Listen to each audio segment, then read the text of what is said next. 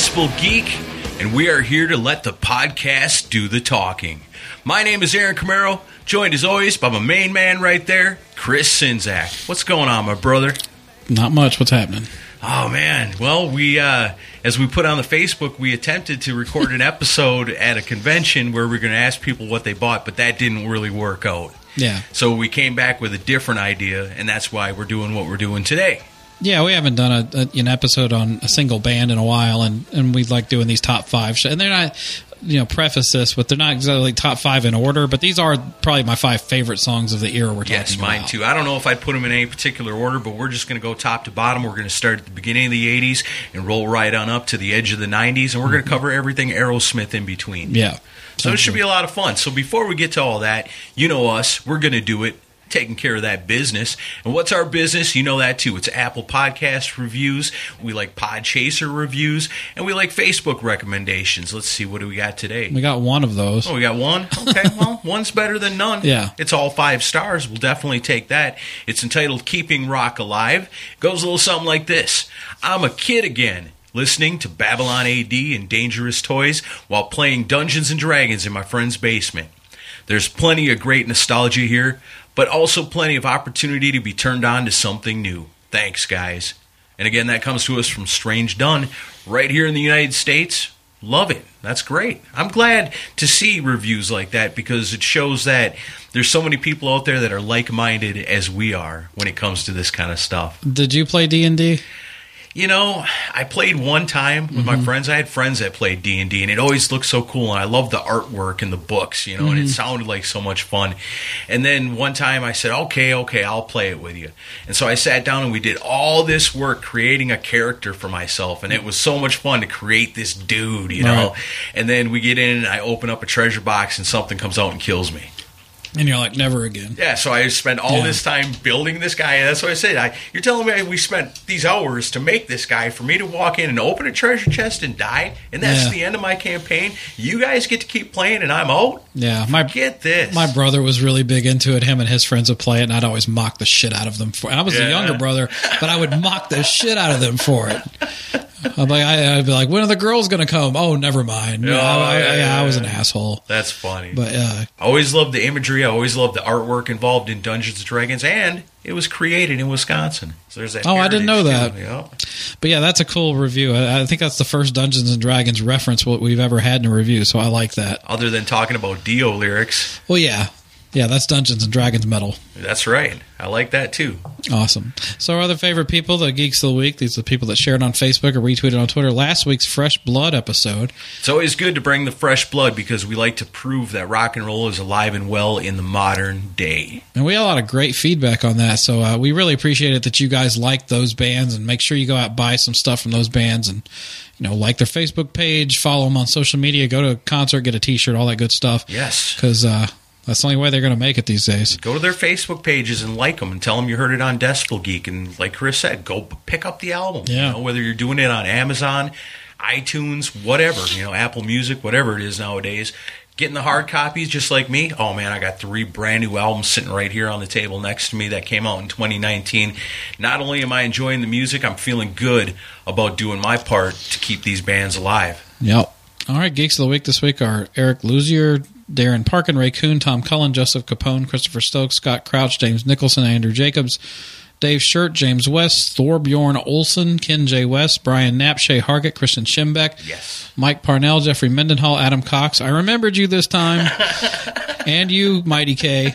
Shane Abear, Simon Cat, Mikhail Burrell, Alan Tate, David Glenn, Warren Edward LaRue Baker, The Bakery Podcast, Aaron Baker, it's a whole lot of bakers, Trevor McDougall, CGCM Podcast, Rob Harris, Jeff Taylor, Jay Shabluski, JJ Mack, Bill Elam, Jeff Mendenhall, Eladio, Vet Halen, Alan Deshawn, and as always, the, Mooger Fooger. That's right. I always got to double check now and make sure you got Mighty K's name in there. I know. She's I was going going to to. look and say if it's not there, I'm sure she shared it. We're, we're going to hear about it if it's not there.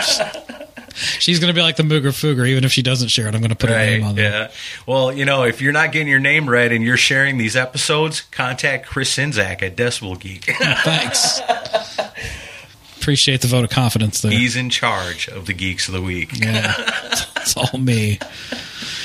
Oh man. Nice. So, you ready to go back in our time machine to Yeah. 1980? Yeah. So what was Aerosmith up to in 1980? Well, I think if we're talking about Aerosmith in the 80s, the thing to remember is in like a lamb and out like a lion. That's pretty well stated. when it comes to their success, the money they're making, the accolades, and all that good stuff. Because by the end of the 70s, Aerosmith is in pretty rough shape. Mm-hmm. You know, they barely get through making the Night in the Ruts album, My favorite record of theirs. which is pretty damn great album. It's Yeah. the angst, I think. yeah, a lot of drama in that on the making of that one. The band's just not what they were before. I mean, in the 70s, Aerosmith ruled the world. I mean, they were one of the top rock bands throughout the entire decade. But just like a lot of the bands of the 70s, come the end of the 70s and into the 80s is a tough transition. And Aerosmith's no different. Yeah, I mean in 1980, Steven Tyler at one point, you know, passed out on stage from uh, from his drug use, and like his drug drug dependency had kind of reached its all time high, and I, and Perry was out of the band by this point, right? Because yeah, because he had left the band by that point. Right, because in 1979 they did the uh, Super Bowl of Rock show in Cleveland. It was World Series, Was it World Series? yeah, World Okay. Series of Rock.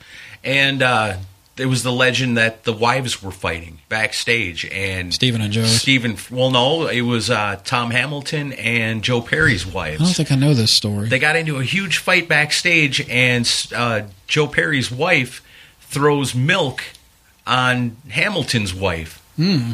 And it gets into a screaming, throwing shit, freak out thing. And then Joe and Steven weren't even there, so they come walking in on it and have no idea what's going on. And they just said it was basically just kind of a taking what the band was at that point and tuning it down to a moment yeah, and it was nonstop that all the time. You mm. know, so there's fighting and bickering and talking shit to each other and being stoned out of their gourds and yeah, you know just fucked up all the time. You know, their Aerosmith thing, do whatever they want to, and something was bound to give. Yeah. you know, and then there's a huge blow up in Cleveland, and Joe Perry says, "Screw this, I'm out of here," and goes on to form the Joe Perry Project. I remember. See, like I. I read the Walk This Way book. I still have it, but it's been like great book. It's been probably close to ten years since I've read it. Yeah, but me too.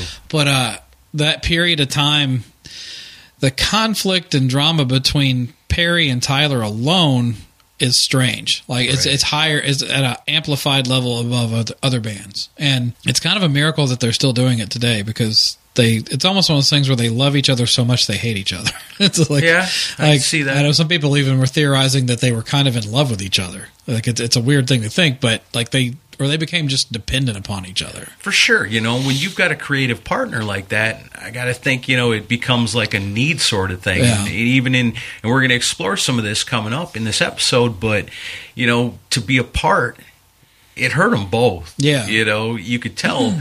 because when they got back together, it was such a big deal for them to Right. get back together. So, you know, you, you got a creative partner like that, you're creating great things that people just love, and then you split apart and you don't get that adoration as much. You got to wonder, you know, are we really connected that way? Can we only create the magic together? Are we that codependent that even creatively and artistically we need each other too? Well, I think for that level, sure. I mean, I there's good stuff on Joe Perry Project records, but Oh yeah, definitely. although we've heard Steven Tyler's solo record, not not so much. Um, Oh, the country one that came out. yeah, yeah, I didn't even listen to it. Yeah. I don't want to. it doesn't doesn't work to me. It doesn't work. well, thank goodness we don't have to talk about that today. Yeah, I know, but um, but yeah. So I mean, you know, he was. Uh, 80 was, uh, you know, and yes, I am looking through Wikipedia, but I'm not going to read directly off of it. It looks like in fall of 80, Steven Tyler had that, and I remember reading about this in the book, a serious motorcycle accident. Yeah, that puts him on Yeah. his ass and puts Aerosmith on their ass Yeah. for pretty much the entire year. Yeah, so not a good start to the decade for them. No, uh, uh So 1980, psh, done. kind of Nothing a to talk about. Yeah. Yeah. Then 81 comes around and they uh, what's left of Aerosmith goes in to the studio to reunite with Jack Douglas to work on what would become Rock in a Hard Place. which you know I think is a pretty underrated album at the time and even now. You Yeah. know, there's some great songs on this album. I was putting these songs in some sort of order at first, and I thought, man, it's so hard to put them in order. But I think this is easily my number one favorite Aerosmith song of this era, mm-hmm. and it's the lead off track off of "Rock in a Hard Place." A good hard rockin' tune that just harkens back to what you love about the classic Aerosmith of the 70s. This is no different, so you're going to love this. I love it a lot. It's a tune called Jailbait. Take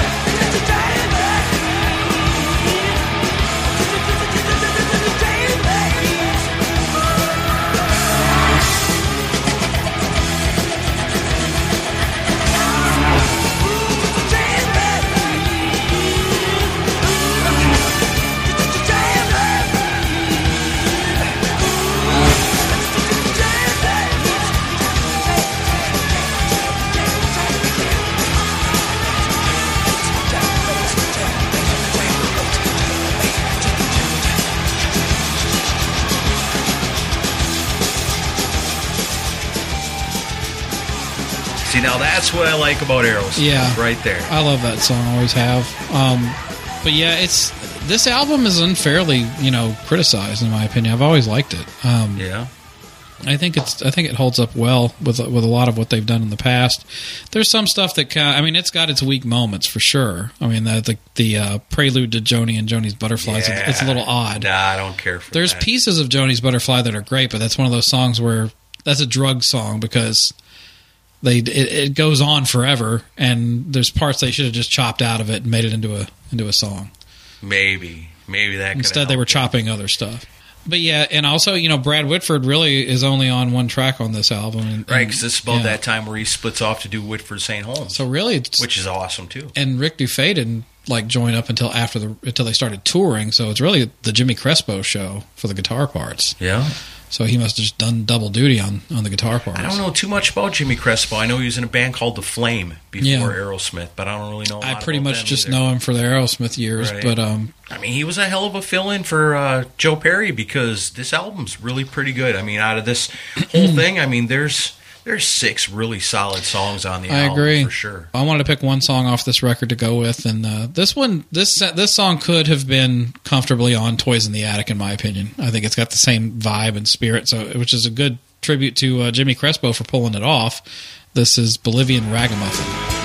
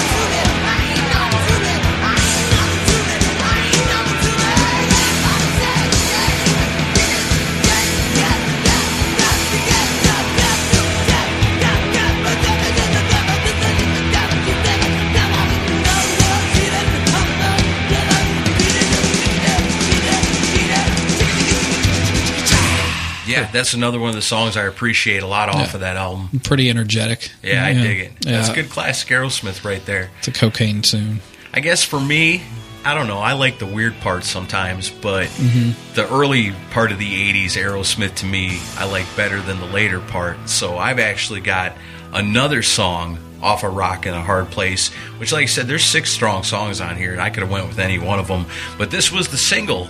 I mean, it didn't get much play, but it's a great song. This one's really cool. I dig it a lot. I, I love the riff. It's got that Mm, it's got something to it. I dig it a lot. A little different than what you're used to with Aerosmith, but it's a tune called Lightning Strikes.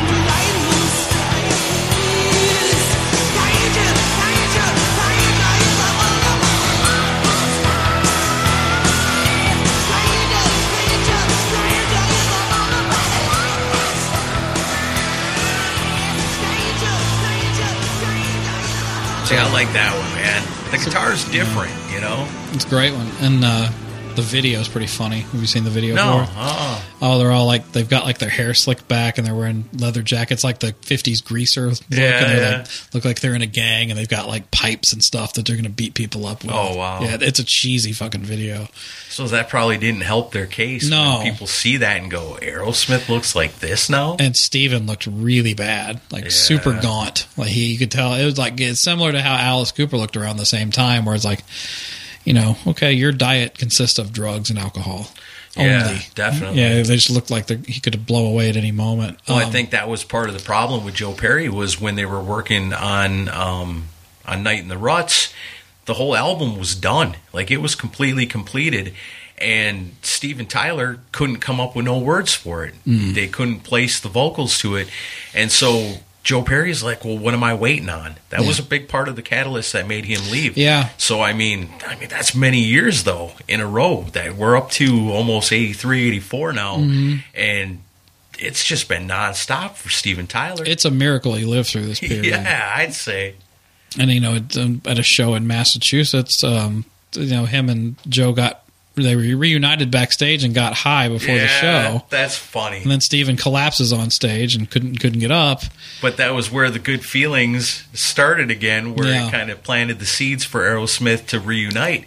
And that's funny though, you know. So they can't get along. They can't get along unless they're doing drugs together. Yeah, then- they then get it's along great. As long as the wives aren't around and we've got some drugs, we can be best friends. Well, and they were, you know, and now night in the starting with Night in the Ruts, but also on this tour, you know, they're playing like little theaters and some Yeah. club shows. Yeah, it's not the same. Like they're not doing well at all. Well, and then Aerosmith has got to be looking at it as, wow, you know, Joe Perry really did mean that much to this band. Brad Whitford, the the whole, you know, And he's off doing Whitford St. Holmes at that point. right? Yeah. So, I mean, to go from what they were in the 70s to playing clubs and shit and barely being able to fill those, It's a big fall from grace. man, I can't even imagine. Yeah. I mean, Kiss didn't even play clubs. They got had- close. They got close. They probably should have been Yeah, they playing probably clubs. should have been. I think it was pride that kept them from doing it. Yeah. But Aerosmith was was pretty much DOA at that point. I For sure. It, it's you know I didn't get into Aerosmith until right before Permanent Vacation. I got into him through the stupid video with Run DMC. Yeah. I mean that, which is the way a lot of people my age got into him at that yeah. point. But that was, um, that was the introduction for sure. but yeah, so I had no idea about any of this stuff until much much later after the fact. So like you know, like our people that remember this period of time, like you know Ralph from Rock and Metal Combat, you know they talk about seeing them at this point and what still great on some songs, but at the same time, like you never knew what was going to happen from moment to moment. right. As soon as Steven Tyler Yeah. hits the floor, it's over. Yeah, it's like he and he was just a mess through the whole period. But yeah, it's crazy that he didn't OD during this time. I mean, it must have been awful. And the whole band, I guess, wasn't getting along at this point either. No, and it's just like same old thing, you know, when you're riding high, everybody can tolerate each other. When times are tough, it's like, what am I doing here? Yeah. And it's not like the Joe Perry project was playing stadiums either. No, So- no, they were playing even smaller places. Right. You know, So to get together and do a little toot and reminisce on old times, that's going to lead to some good things. That's going to lead to Done with Mirrors. yeah, that's in 1984. It's probably As- one of the well, best 85, Aerosmith albums that nobody ever talks about. Yeah, in '84, Joe saw Aerosmith perform at the Orpheum in Boston. I think it said him and Whitford, were, uh, yeah, him and Whitford were there together. They both went. Oh, were they? And they all got back together backstage. And I guess it was inevitable that it was going to happen. They they all kind of needed each other because, Well, like, clearly, I mean, Whitford St. Holmes is great too, but uh, that wasn't selling tons of copies either. uh-uh. So they did the Back in the Saddle tour to give it a shot again to see Yeah. how the chemistry. This is before Done with Mirrors. It was well attended, but a lot of incidents, a lot of drug use. You know, drug use still was an issue. Geffen Records took a shot at him and gave and gave him a contract. And I think that at this point they're starting to get back up there again. They're out of the clubs and now they're playing a little bit bigger venues. They're gathering more of a crowd again now. Yeah. And then in 85, they put Done with Mirrors out. It did get some positive reviews, but at the same time, they were, it was funny. They were getting trashed by a lot of critics for sounding too much like Aerosmith. And that sucks. yeah, I read some of those reviews when I was looking at this, thinking, Well, what do you want them to sound like? it's a freaking awesome album. It really is. It's one of my favorites. You know, it's one of my favorites out of the whole entire catalog. There's not a single song on this album that I don't like.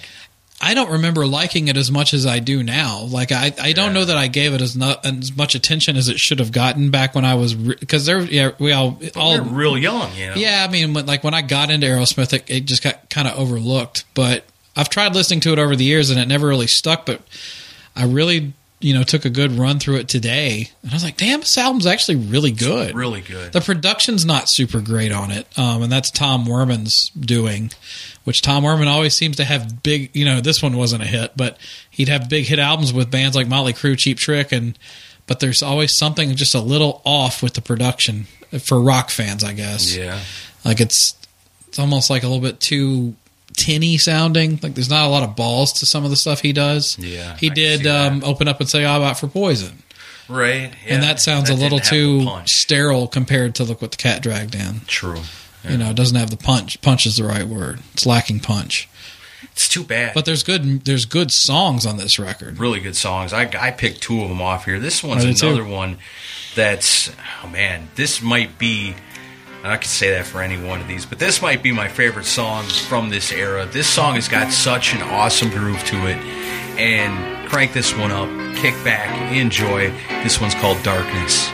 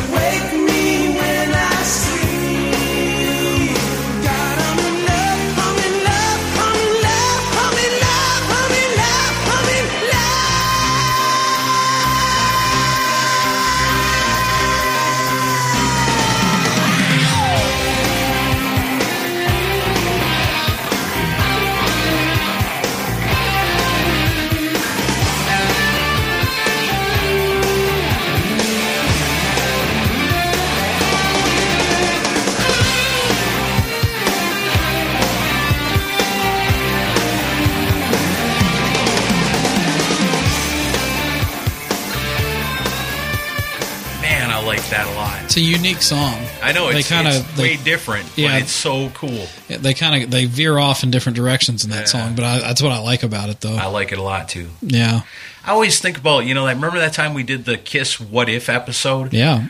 What if Done with Mirrors would have been the big comeback album instead of the one that's coming next?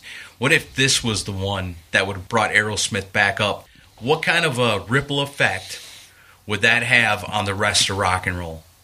Because you look at what, because and we're, we're going to cover it too. We're going to Yeah. cover Pump, and we're also going to talk about uh, Permanent, Permanent Vacation, Vacation, which are totally different Yeah. than this album Yeah, when Permanent Vacation comes out and it's huge, that changes the whole projectile. Mm-hmm. yeah. Because a lot of people play follow the leader. A lot of bands Right. tried to do what they did. Yes, Yeah. but if this album would have been the huge one, it would have changed the entire history of rock and roll music. It would have had an effect because I mean, you would have had well, as we'll get into it. You know, once Permanent Vacation hit and then Pump, I mean, they went for a way more commercial sound. You bring on a lot more co-songwriters. Yes, this was the last Yeah. album with no co-writes. Yeah, this is all anybody. This is the band. Yeah. This is them. That's so, what I like about it. So yeah, and co-writes became the standard at that point. You know, so just like with Motley Crue, Aerosmith and Motley Crue, I'd say were probably the two most trailblazing bands of the '80s for for rock music. right? And they Yeah. were right along the same wavelength all the way through. Yeah. And like everybody played follow the leader with whatever they did, that's what everybody wanted to do. Bon Jovi too, of course. You have to give them credit. But uh, yeah, it could have been a lot different. But yeah, I mean, uh, you picked that one. Uh, it's funny. I don't think Done with Mirrors is my favorite album of this period. I think honestly, Rock in a Hard Place is my favorite album as a whole. Really? But- See, I'll take this one as a whole over any. I like of them others. both, but it's funny though. uh, Rock in a Hard Place is the one I would listen to from start to finish first. But I picked two off Done with Mirrors and two off Pump, so I don't know what the hell I'm doing. I don't know either. It's weird, isn't it? Um, okay with it because I love this album. The more we play off it, the better. so for my first pick for this one, uh, this song is is unique too, and this is one where they they kind of actually do sound a little bit like they're. It sounds more like an '80s song, but they pull it off, and it's it's a underrated gem in this catalog, and it's a song called "The Reason a Dog."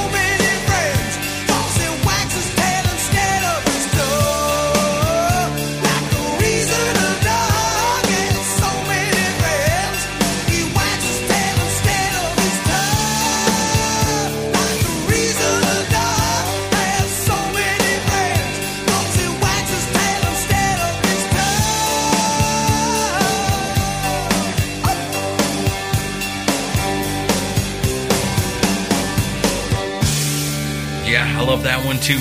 It's a, a whole album. I'm telling you, it's a great song. Everybody, do yourselves a favor. If you don't know this one, if you're not familiar with the album Done with Mirrors, get out there and get yourself a copy of it. I promise there's not a bad song on it. Here's proof. This is our third one in a row off that album. This is another one I love. This one actually transcends all eras of Aerosmith for me because this is one of my favorite songs by them of all time. It's a tune called My Fist, Your Face.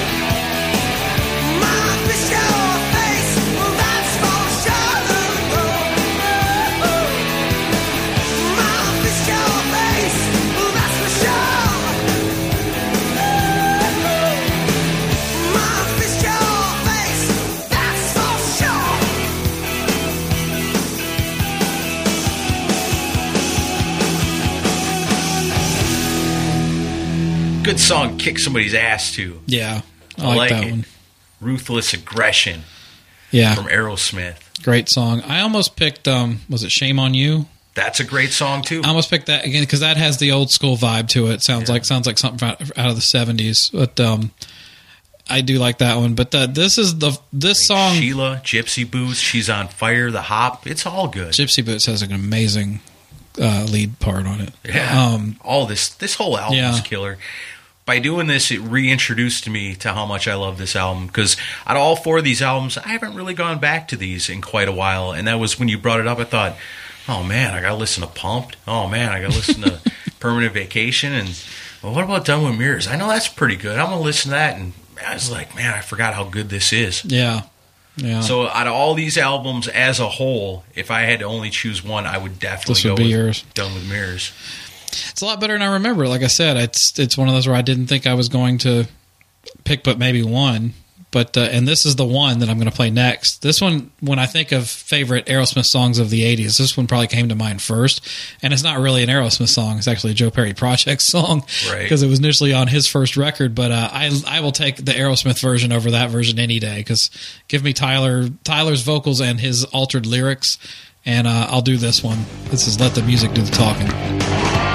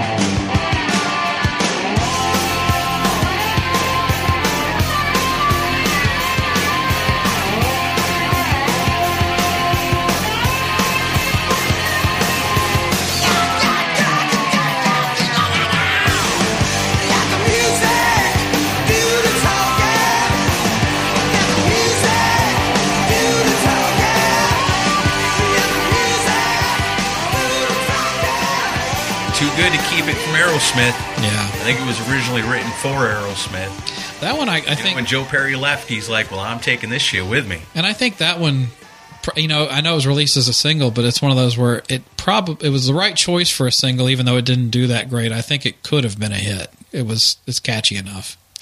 but just the probably not the right time for that. Yeah, around that time, Joe Perry said in a Rolling Stone interview, I know everybody's going to ask if we got back together for the money.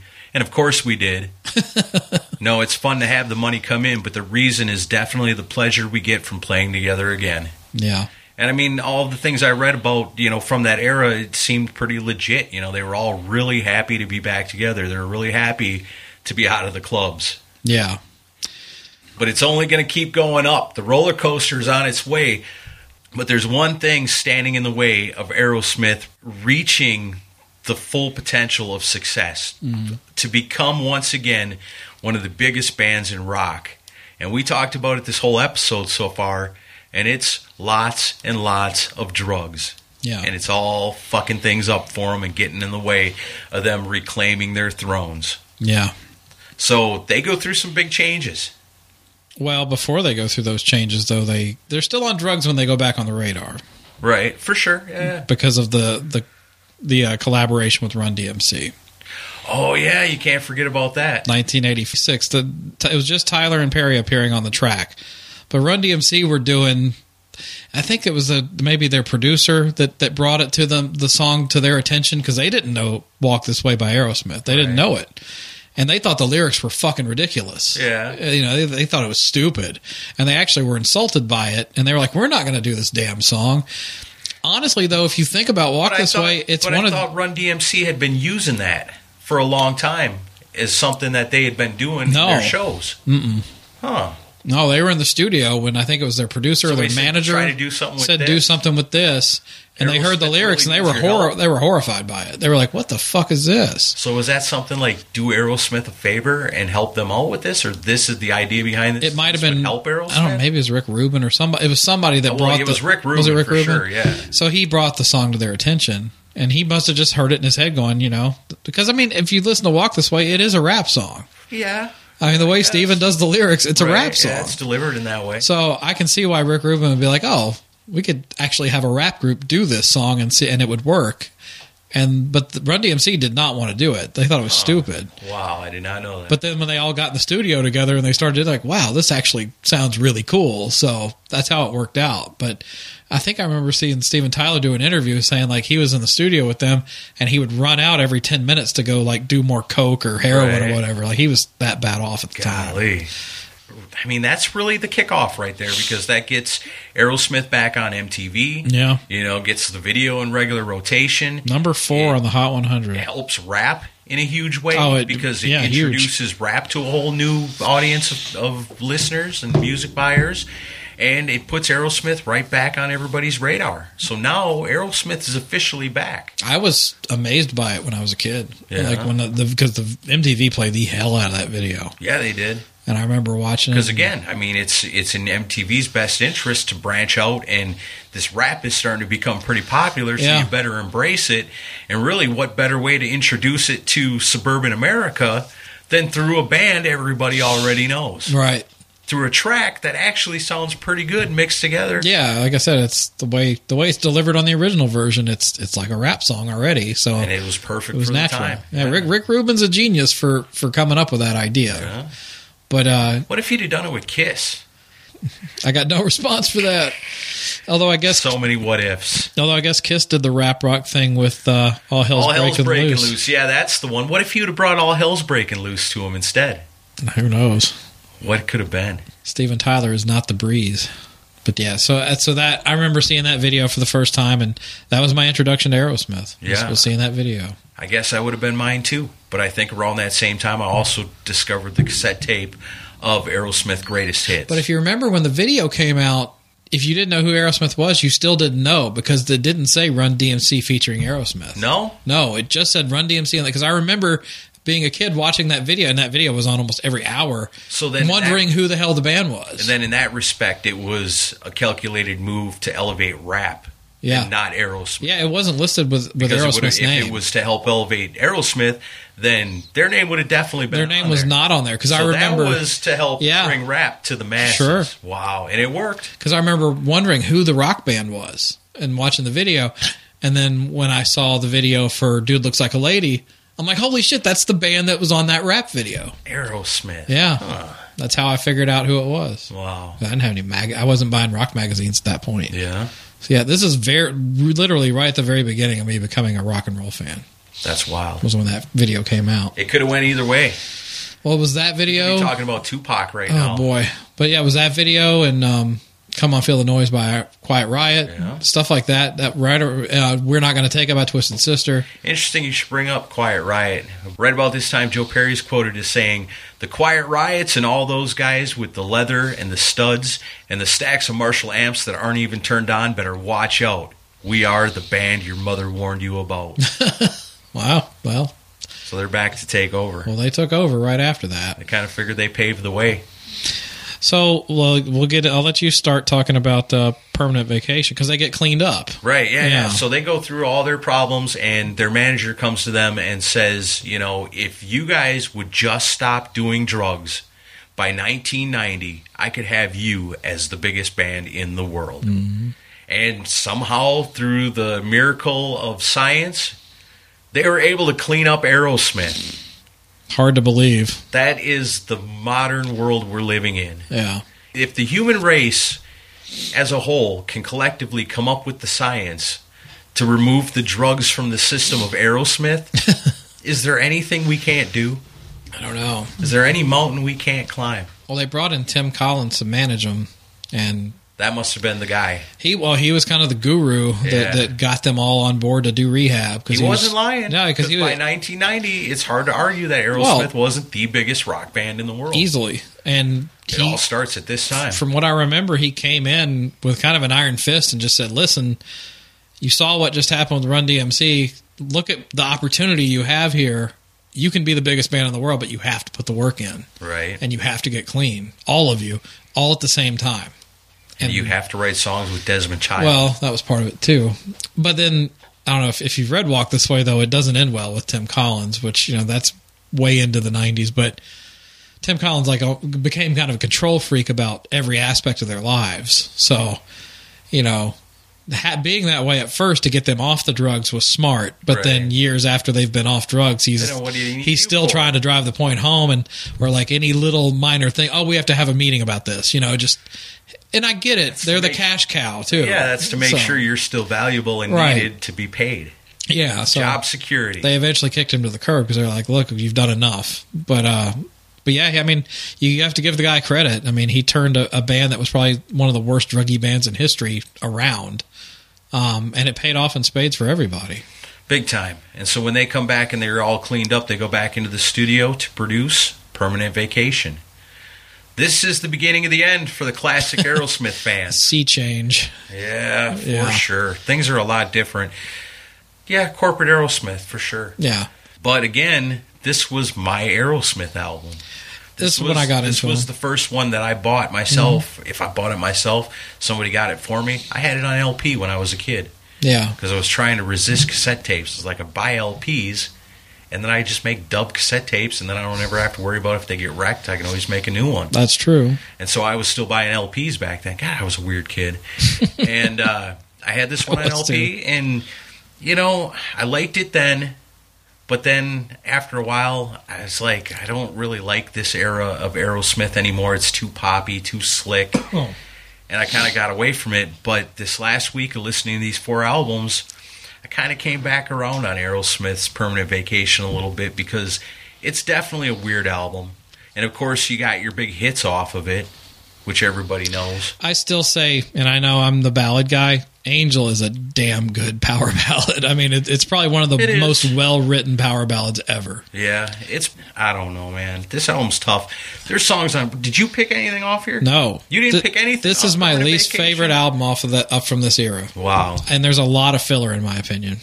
Okay, well, here's what I like about it. I like the title track, even though it's weird, kind of a Jimmy title track's good, kind of a song. It's weird, yeah. I like the song "Heart's Done Time." I like how it starts, but then it just meanders forever. It I don't. It's like an unfinished song to me. It's got a good hook to it. I like it. Most of it's good. I like the song "Saint John." No, I think that's it's a weird song, Don't but like it's it. got some cool guitars to it. Uh-uh. I dig that. Um, Hangman Jury. Sucks. I like that You song. like that song? Yeah, well, it's got that weird kind of, you know, like uh, Ozark Mountain Daredevil's chicken shucking kind of That's why I don't like it. thing at the beginning. But then after it kicks in, it's pretty cool. Then I like it. not for me. And uh, the Beatles cover "I'm Down." That's my, one of my least favorite Beatles songs too. really? Never liked "I'm Down." Well, I like the Beatles version And the I like- movie? What the I like fuck the is that? Aerosmith version. The movie? I don't know. I never seen that. No, the the last song, the movie. Oh, I don't know about it that. Sucks. One. That is weird, and I don't like. It. It's like that. they like we've run out of stuff to put on this record, so let's put this crap on here. But there is one song on this album that I like. I think a little bit better than the rest. The one you picked is the one I like from this record. And what strikes me about this is, you know, this album is full of co-writes with Desmond Child Mm-hmm. and Holly Knight, Oh yeah, who we know for what they did with Kiss Mhm. or for Kiss or two Kiss. I don't know. Depends on what you like. I don't really like that stuff. I like the heavier hard rock and stuff. But this is a song that can't be denied. This one was written with Jim Vallance, who Kiss fans will know and a million other bands fans will know because he co-wrote so many great tunes over the years with so many different bands great writer. And he worked out this one with uh, with Steven Tyler and Joe Perry, and it's one of those songs where it almost could be done by anybody. hmm Like Tina Turner could have took this song Yeah. and made it a good Tina Turner song, and you know Bryan Adams could have took this song and made it a great Bryan Adams song, and Paul Stanley could have ins- included this song on I Crazy was Nights. gonna say and it- it would have been awesome. I can hear a Kiss vibe on this song. Totally, and that's what I think I like about it: the hook, the groove, all of it. It's a, it's really what you'd want if you were trying to come up with a great pop rock song. Yeah. it's very poppy, yes, but it's still got a good hard edge to it. It's Aerosmith taking a song that really could have been a top hit for anybody, and definitely making it into an Aerosmith song. And I like it a lot. It's a tune called "Magic Touch."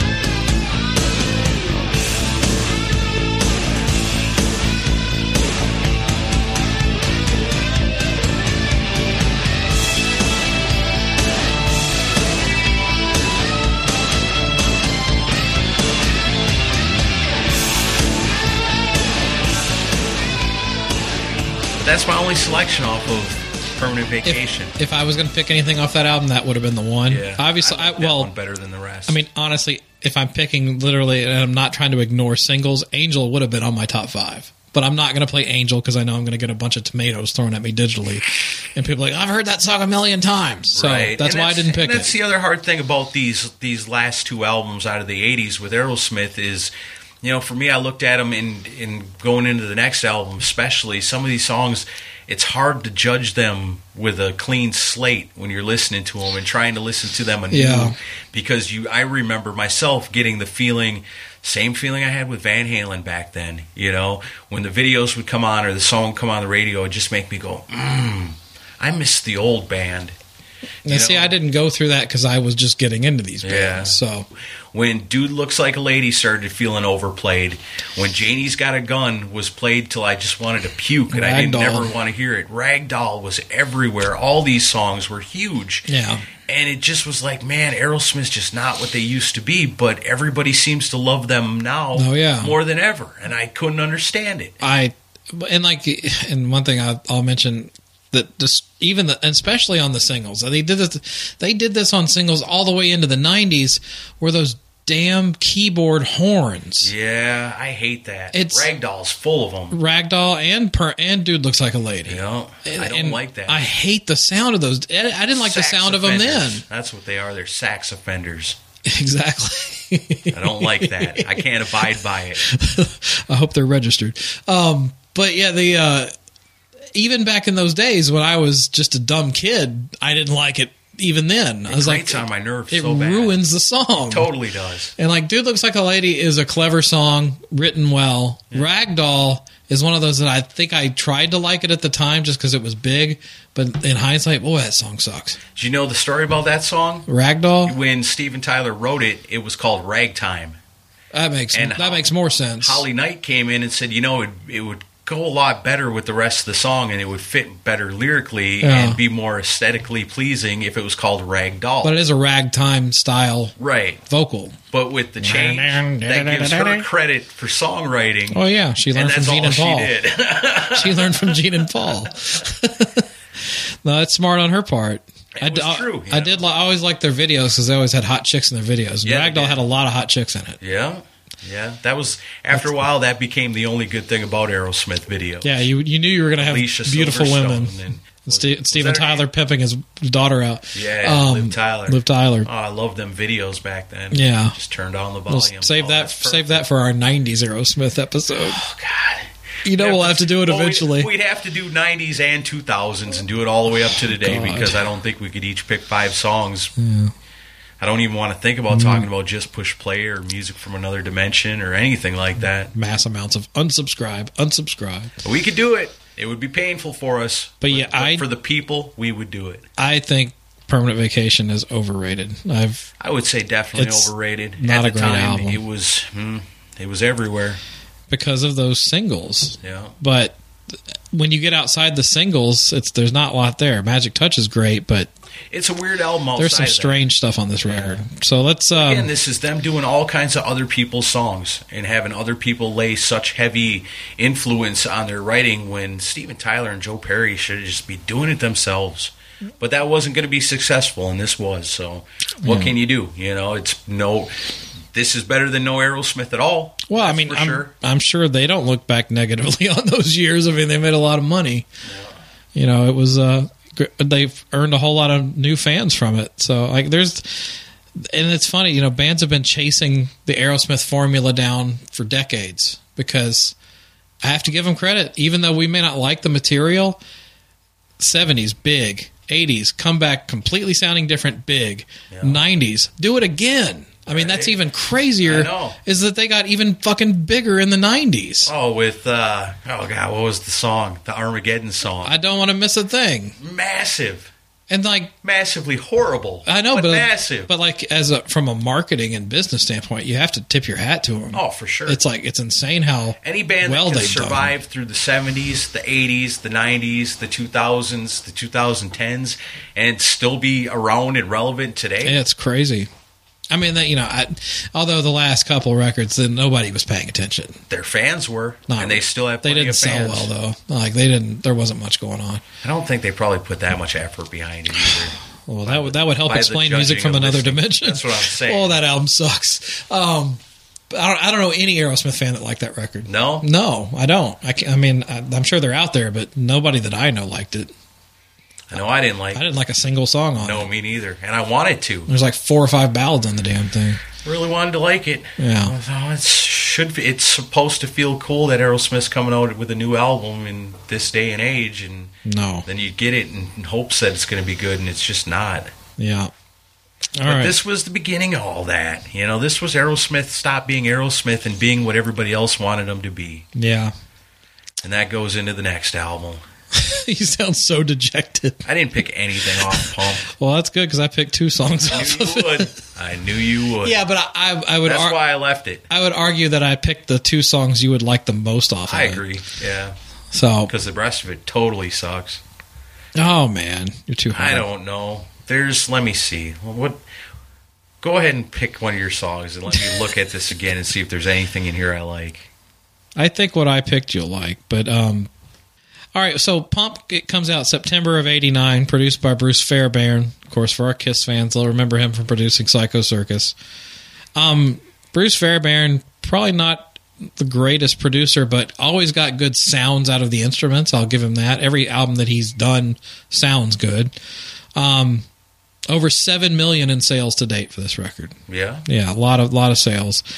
The singles are obviously still very well known to this day.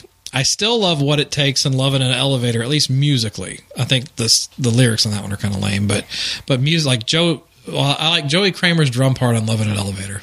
Oh, I'll. I'll get that specific. yeah, definitely. His drum part is phenomenal. And that goes without saying, I think. And you talk about Aerosmith, everybody always talks about Steven Tyler and Joe Perry, but the rest of the band is freaking awesome. They're great musicians, and um, and I what love, I love Brad Whitford. Me too. And and what it takes is a great rock and roll ballad. I think that's one of the better ones from that era.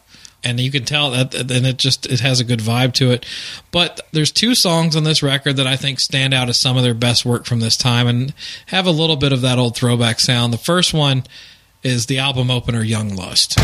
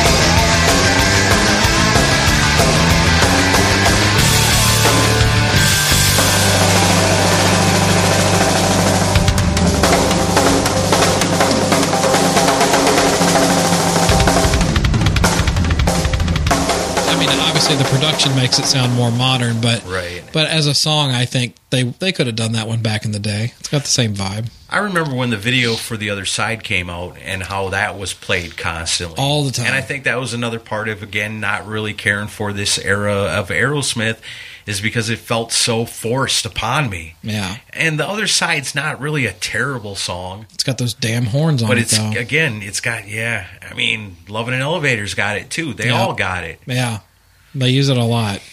I think the two songs I picked are the two songs that don't have it. That's I think that's it. And obviously, this album was fucking massive. And I don't ever need to hear Janie's got a gun again. No, that's one of the most overplayed songs of all time. Uh huh. Has to be. I remember seeing. Still is to this day. I mean, yeah, it still gets played. songs. Yeah. Um, I remember seeing them on uh, Saturday Night Live when this came out, Yeah. and And that's a sign of success right there. Yeah. If you're if you are on Saturday Night Live, yeah, because that would have been yeah, that would have been early '90s. ninety. Yeah, They were on Wayne's World. yeah, They were uh, with Tom Hanks, where Tom Hanks was playing the roadie. That's right. Yeah, check one, check one. Siblets, siblets. Wayne's World, something else that hasn't aged well. Comes off really corny when you watch it now. It just reminds me of us, kind of don't don't say that. podcasters in general. Yeah, pretty Okay. much. I mean, it is very similar to Wayne's World. Yeah, But um, I like Wayne's World. But I remember their live performance on SNL. They did Janie's Got a Gun, which is like we were all kind of sick of that. And then they did was it Monkey on My Back was the other song. It was like a B side, Yeah, and it wasn't very good either. Um, but they just I don't know, man. They they're playing other people's songs. yeah, I mean that's pretty much what it boils down to. And They're like a country band now. well, almost like a pop star, Yeah. you know, because pop stars typically have stuff written for them and. And Steven Tyler and Joe Perry, they had an image like they they fit like a glove to the hairband era. They Yeah, they were did. older, Oh, yeah. but they could still pull off the look. Because they inspired. They it inspired it. Yeah, So Aerosmith and Van Halen probably have more responsibility for the Sunset Strip, Oh, yeah. '80s glam movement than any other bands. Kiss a little bit, yeah, a little, but yeah, but not as more much of those as those bands. two bands, Yeah. especially Aerosmith. Yeah, Aerosmith and Van Halen, I you could probably credit them with the Yeah. bulk of that. Um, but yeah, I mean they were they were fucking everywhere. I mean, I you I got sick of Aerosmith a little bit during this Yeah, time. me too. And it was just and it would only get already. worse coming into the '90s. Yeah, and then Get a Grip came out and they went even higher, um, which we won't get into that today. But uh, Thank goodness. but yeah, I don't know. I mean, uh, it's it's it's funny. You know, we you talked about you know in like a lamb, out like a lion, and like, is there any? There's not that many bands where to start a decade sounding one way and to finish it sounding another. Right. I mean, there was a, a total difference. Yeah, I don't know, man. It's like you start out at the beginning of the '80s. It's almost between the end of the '70s and the beginning of the '80s. It's almost like Aerosmith's blackout era. Oh, totally. But this episode added a unique perspective because you've seen how the band started out so low Very low. and then, you know, found their way back to success. Yeah. And by 1990, They're the biggest They're band in the world. top of the fucking world. Yeah. You couldn't escape them. They were everywhere. They were just, and like as big as Guns and we remember Guns N' Roses being at that time. Aerosmith was every bit as big, maybe bigger. That was something else I thought was kind of funny. So after permanent vacation, they're all cleaned up. They're off drugs, right? Mm-hmm. They send them out on tour with Guns N' Roses. yeah, great idea. We're gonna put you guys to the test. That's right. Yeah, yeah. I just when you were talking about their guru, I was thinking, I think you guys are ready. But I don't know. There's only one way to find out Yeah. for sure. You're going on tour with Guns N' Roses, and you're not going to do drugs with them. That's brutal. That is brutal. Yeah. The ultimate trial by fire. Yeah. if your sobriety can survive that, you're good. Yeah. You are golden. But yeah, so so you were already a fan, so you you didn't really enjoy the the change. I had aunts and uncles that had the older stuff. Were I they had- like, what the fuck? I had the cassette tape of Aerosmith's greatest hits, the one with the red cover with half. oh, I was going to mention that. That came out in 1980. Yeah. And it didn't do jack shit on the charts, but then by the end of the decade, it had sold fucking millions. Right, I owned it. As yeah, because as the Aerosmith, Because everyone got into 'em. They're thinking this is a new band. Yeah. that goes back to oh well, I want to check out their other greatest. oh, I was hits. one of those people. and I was one of them too. And that mm-hmm. was my Aerosmith was that cassette. Tape. I wore that fucking cassette out. Me out. too. Yeah. I didn't want to listen to this stuff. I wanted to listen to that. Well, they're also like with like I was with Kiss. It was like because I was like I said at the time I was getting into them, it was all new to me. Right. So I was like, oh, this is great, and then I'm like, oh, there's all this other stuff, and then I'm like, wow, then- this is even better. And then know? you get to go back and discover stuff like "Rock in a Hard Place" and "Done with Mirrors." And to you, it's a new album. Absolutely. To me, it was a new album. it was a know? great time to, to be a rock and roll fan. Definitely. You know, I know a lot of some of the older guys say, "Oh, I was there in the '70s to see bands," and that's great too. But it was it was every bit as cool to be a fan in the '80s and get So- into that stuff. I guess you know this was pretty cool today. Yeah. it was fun to look at this era of Aerosmith because I think it's often overlooked. Everybody looks at once they were huge again, or once they were huge in the '70s at one time. Mm-hmm. You know, and this little period in here, this decade, is kind of overlooked, and so it was fun to shine some light on that today. I think that our picks are some of the best stuff you'll find from that era. So I'm assuming some of you guys may have not even given a shot to some of these records because you've heard the singles a million times. So maybe you picked up something new that you like. Um, obviously, we want to hear from you. So go on the Facebook page in the comments section for this post and list what are, what are your top five Aerosmith songs of the 80s. It'd be interesting Yeah. to see what you guys say. or maybe take these four albums and put them in order one, two, three through four, and you know, let us know how you rank them. I know I definitely go Done with Mirrors, Rock in a Hard Place, Permanent Vacation, and lastly Pumped. I think our 10, our five picks together would make one hell of an album. I would think so too. I think that's exactly like what we did here. the We- Lost Aerosmith Yeah, yeah, we just brought you the best of the '80s Yeah. from Aerosmith On one that's- record. That's exactly what we intended to do. Um, talk to Cobras and Fire, and I am required to say that right now time is running out in 2019 to help Wikipedia. They're a nonprofit and they don't have salespeople. They depend on donations, and if you could only give two dollars and seventy five cents, the price of your Wednesday coffee. Wikipedia could keep thriving. Thank you.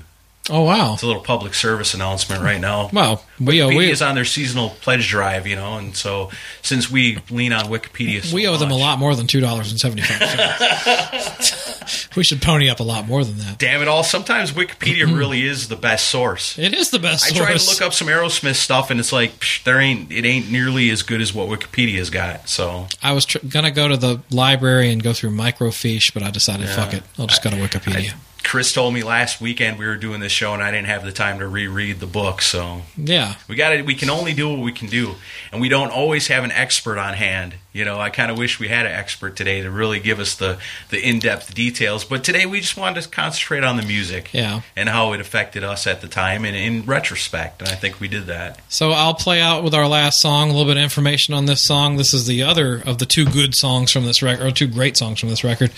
This song is called F-I-N-E, which stands for Fucked Up, Insecure, Neurotic, and Emotional. Okay, And that was what they, and this, this song was what the band wanted. this title was what the band wanted to call the record. And the, and John Kalodner, who was the A&R guy that was kind of like, he looked like John Lennon or Jesus Christ. Yeah. He's like, uh, fuck no, you're not going to do that. So, cause he was all We about tr- protecting their image. We are trying to position you to skyrocket your ass to the moon. Yeah. You will not sabotage this. So they were gonna, they were wanting to name the album "Fine," but they didn't do it. And You uh, will play the songs we tell you to play. We will bring them to you, written by other artists. You will play them. You will do what we tell tell you to do exactly, and you will be the greatest stars of the '90s. but the lyrics on this are all Steven Tyler with great lines like, uh, "She's got the Cracker Jack, but all I want's the prize," which is pure Steven Tyler, which is what I love about the guy. Oh man, such a time capsule. So here is F I N E from Pump, and we'll see you next week. See ya.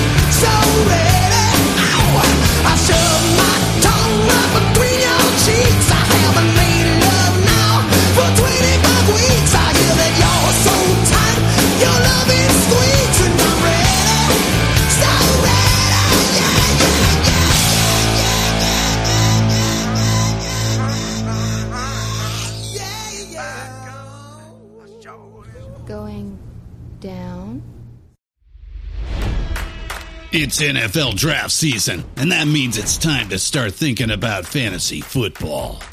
FantasyPoints.com features industry leading experts and prognosticators using proprietary hand charted data to help you score more fantasy points. FantasyPoints.com is the place to go for whatever kind of fantasy football you play. Whether you play fantasy football, daily fantasy sports, or do a little bit of everything, Fantasy Points has the meticulously researched content to guide you to victory. And why wait for the fall? Fantasy Points also covers the new spring football league, the UFL. Join the guru, John Hansen, Scott Barrett, Joe Dolan, and other massive names in the fantasy football universe with an exclusive offer. Use code Pantheon for 15% off any fantasy points package, including the all in package, with access to every article, tool, and data nugget that Fantasy Points has to offer. That's fantasypoints.com and code Pantheon for 15% off at Fantasy Points. Fantasypoints.com. Code Pantheon. Score more fantasy points.